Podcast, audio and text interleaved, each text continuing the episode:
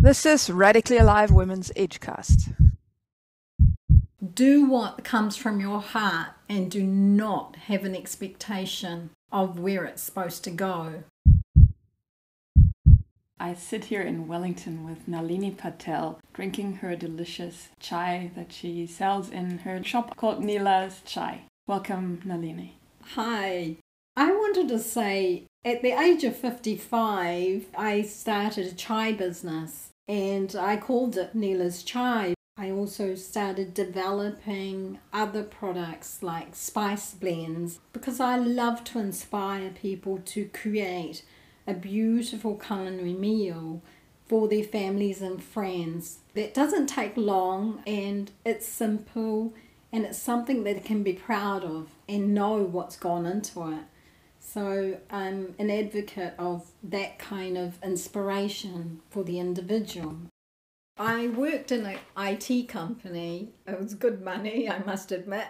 But when the chai started, I started doing these blends and I looked at all the medicinal properties of the ingredient, each one, and then I blended them together to form this formula. And it was driven by my highest excitement not the business aspects of where will it lead me? What will I have to do? How much money will I make? It had none of those aspects to it. It didn't have the outcome. I did it purely on my vibration of my highest enjoyment. And I encourage anyone out there listening do what comes from your heart and do not have an expectation of where it's supposed to go. And that's how this chai began. Now it's kind of interesting as I moved from the journey of not actually believing in it, to be honest. I had the skills, it wasn't about that, but th- there was another aspect of not addressing that. And that came with this journey of believing in myself. Then the product then speaks for itself and it goes into a flow where it's meant to go and I realized quite quickly the vibration that it held is the match to the recipient of it. So I didn't have to try, I don't need to sell it. It's not an effort from the mind, it's not a mind game. So that kind of became less and less. I started a year back a journey with this guy called Christopher Cornelius, who has coherence healing, and it's changed my life. I wake up so much more happier. I have less brain fog. I have clarity in my life where I believe I have a direction but a flow. And sometimes I don't know what's next. And that's okay. I don't have to know. I've released control. And it's only all these loops patterns and behaviors I have adopted from my parents and my ancestral line that to have control is the lack of worthiness, the lack of love, the wanting to have it a specific way because you do not believe in yourself. You don't have that gift where you just allow things to come through. It's only a learnt thing because we deposit every single thing we read, see, and here into our psyche, into our mind, and it becomes our filing system has incorporated in there. So as soon as something triggers that, an incident, a behavior, then we go into a reaction mode because that file comes out, matches it, and then we are, we have this cocktail of dispositional incoherency in the body. And once you recognize your patterns, loops, and behaviors, or even like myself, I've slowed my mind down. So I'm way more aware of being present. And I don't look to the left where my past is or the right where I get anxiety and I'm looking at doom gloom and what will happen or what might happen. A few years ago, a year back, I was after COVID, there was a lingering thought in me that I didn't even realize it was actually there, and I got a shingles, and um, that's a great one to actually then let go of the control that you don't actually have. And through that, being ill, I couldn't walk very much at all, and this allowed me to sit within myself, to be uncomfortable, to want to run actually, but I can't. I couldn't move well, and I realized this is a time to heal myself, to allow all the demons to come forth, to allow this projection of how I was trying to avoid going with the flow basically Louise Hayes, I think she says that it's wondering about the other shoe, well, you know, the other shoe might drop or something like that. So you're kind of thinking, oh, I'm getting through life. I've got through COVID. I've got through the bad times, the hard times.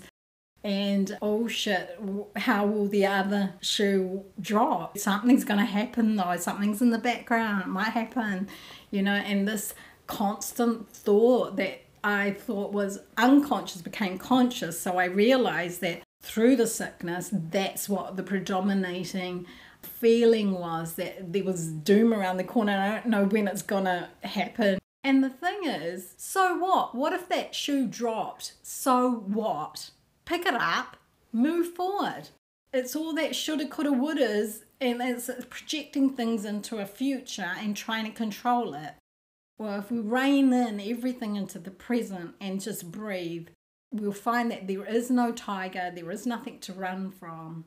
And that's probably the hardest thing that I've realized that I don't need to move from this uncomfortable state sometimes that creeps up to realize I'll, I'll grab a bag of chips or avoid something because I want to be distracted so I don't face that. The thing is, you can. It's I've faced most things, and I'm the better for it because I find myself lighter. My life goes with flow. It has a harmony, and things turn up when they're meant to turn up. I have a knowing that the right people are around me. I create my reality.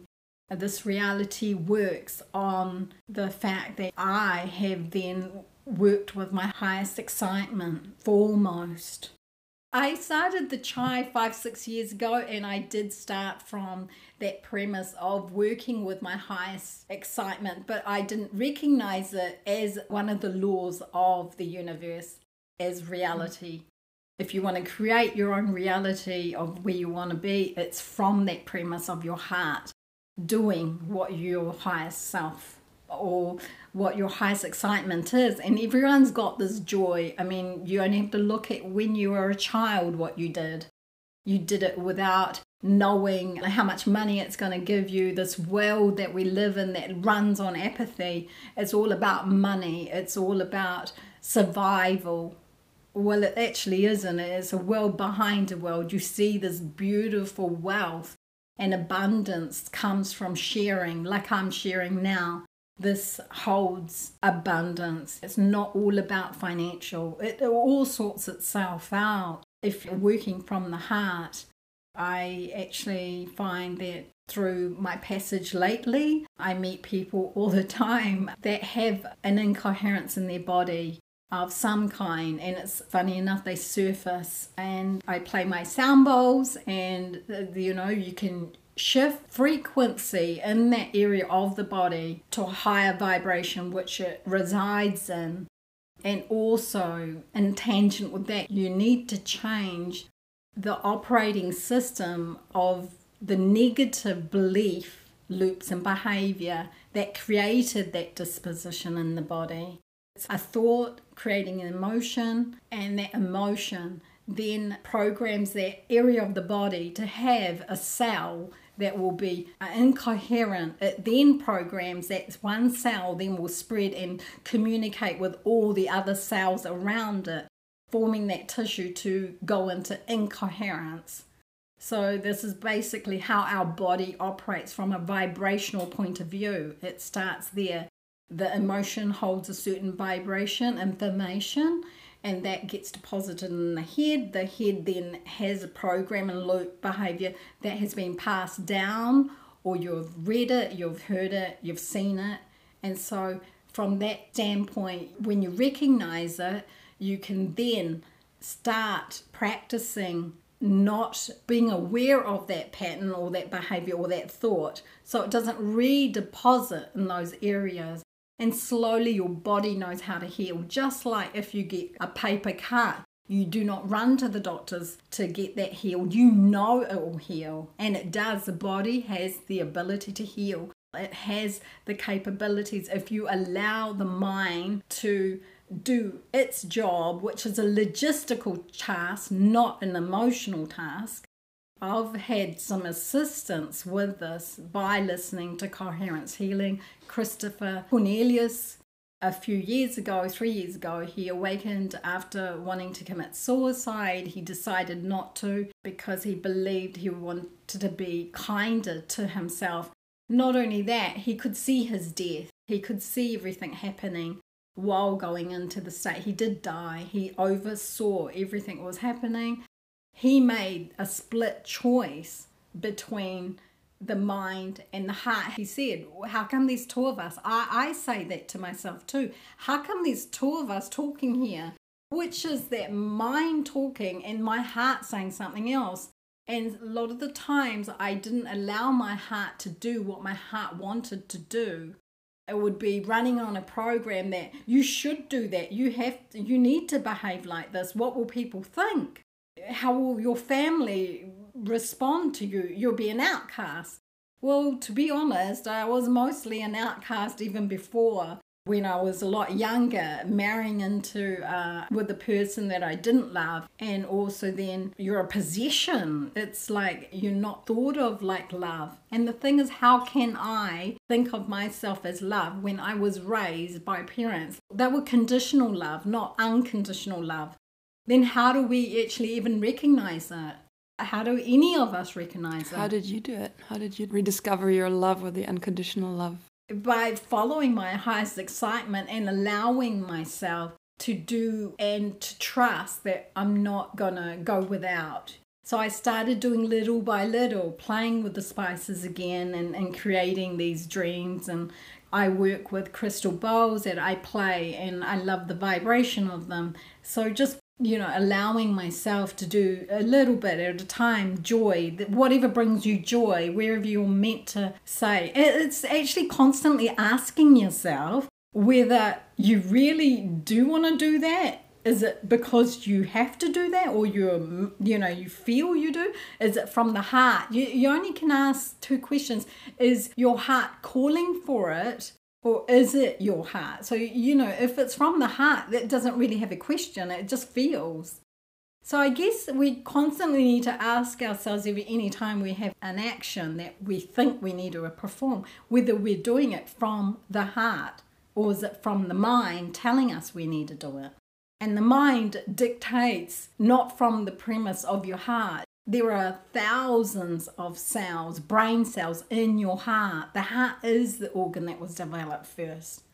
So the mind is in a logistical area of your body that performs very well if you had a schedule or you know you want need to catch a bus or something. This is what your mind's great for, not for your emotional tasks because it leads you up the garden path. So to tame the mind, the mind is part of my body. I love my mind, but it is not where I want it to lead the way. I know from my own journey how hard it is when I've trained my whole life that my mind needs to be in control. I have to do everything through my mind to free that space up and to learn to live from the heart. It's quite a journey. Well, I have had some help because like anyone I've listened to Eckhart, uh, Abraham, um, Deepak, you know, you you can list all these people of awakened beings, but Cornelius, after his awakening, he basically had no mind, zero. So eh, you may beg the question as how does he function in life because it's a very hard thing to actually grasp how advanced this person is to help us tilt the world back into balance. And if the world did that, everyone was working from a premise of kindness, it would just accelerate into everyone, uh, you know, you appreciate the land, you appreciate every being, every animal, you see the beauty that they are you and you are them. And actually, it's not just a thing that I say, you feel it. I'm talking about such a simple kindness from that comes from your heart. Something you wake up in the morning and you're kind to yourself in the way that you take your actions, and they're not from programming, they're not from why you should be doing these things or because you were told. And that's how it's all cycled into from the past, from our parents, from our teachers, from everything TV, all this propaganda. If you can undo every single thing you've learnt, that is the beautiful premise where your heart can operate from a new place. This is a magnificent time in our stage, in our reality here on earth to actually really work with ourselves to then develop the real version of the truth and to realize the raw version was there as our part one of our suffering. And then now we get to play in this reality of how we were always meant to play. We were made from divinity, we were made from God consciousness. You can call it what you want, source, but we are foremost made from spirit. We have spirit before we're born, and when we die, we have spirit, and that's eternal. So we can never die as such. We play it small, very small, in this human body, in this physical form. The spirit part of us sees so much more. And if only we could let go of our control, wanting certain things to be a certain way, and allow that spirit part of us to come through, that conscious part of us that can lead the way to where we're meant to be. And that's what I'm discovering every single day, more and more and more, as my mind goes quieter and quieter. And it's a beautiful process. And I take the responsibility of my children because whatever baggage, so to speak, we are passing down to our children.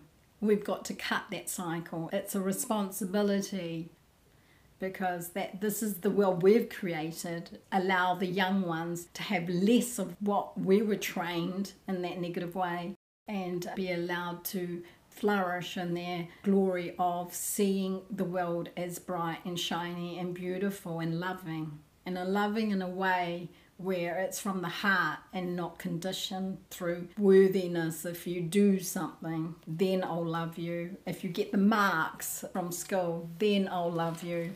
Because it, we're so much, much more than that. Thank you. What a pledge for life. If you are enjoying this Edgecast and want to support it, there are various ways in which you can do that. You could share it with as many people as possible the episodes that are coming out once a week. You can donate to the building of Radically Alive Women's Heartquarters, Raw HQ, at the southern end of Lake Taupo, a compact recording and creation studio. You can become a member and with your monthly subscription not only gain access to specific content but also support the creation of the free content. And you can join live spaces to really transform your own reality, to make space for your own radical aliveness with higher levels of consciousness. There's a Women's Rage Club coming up, five weeks, two hour sessions on a Friday. This is all online, so you can do that from your home. I will be the main space holder. Julia Neumann is my name, and I would so love to rage with you. You can find all the information for these offers on my website, julia-neumann.com. Here and see you soon.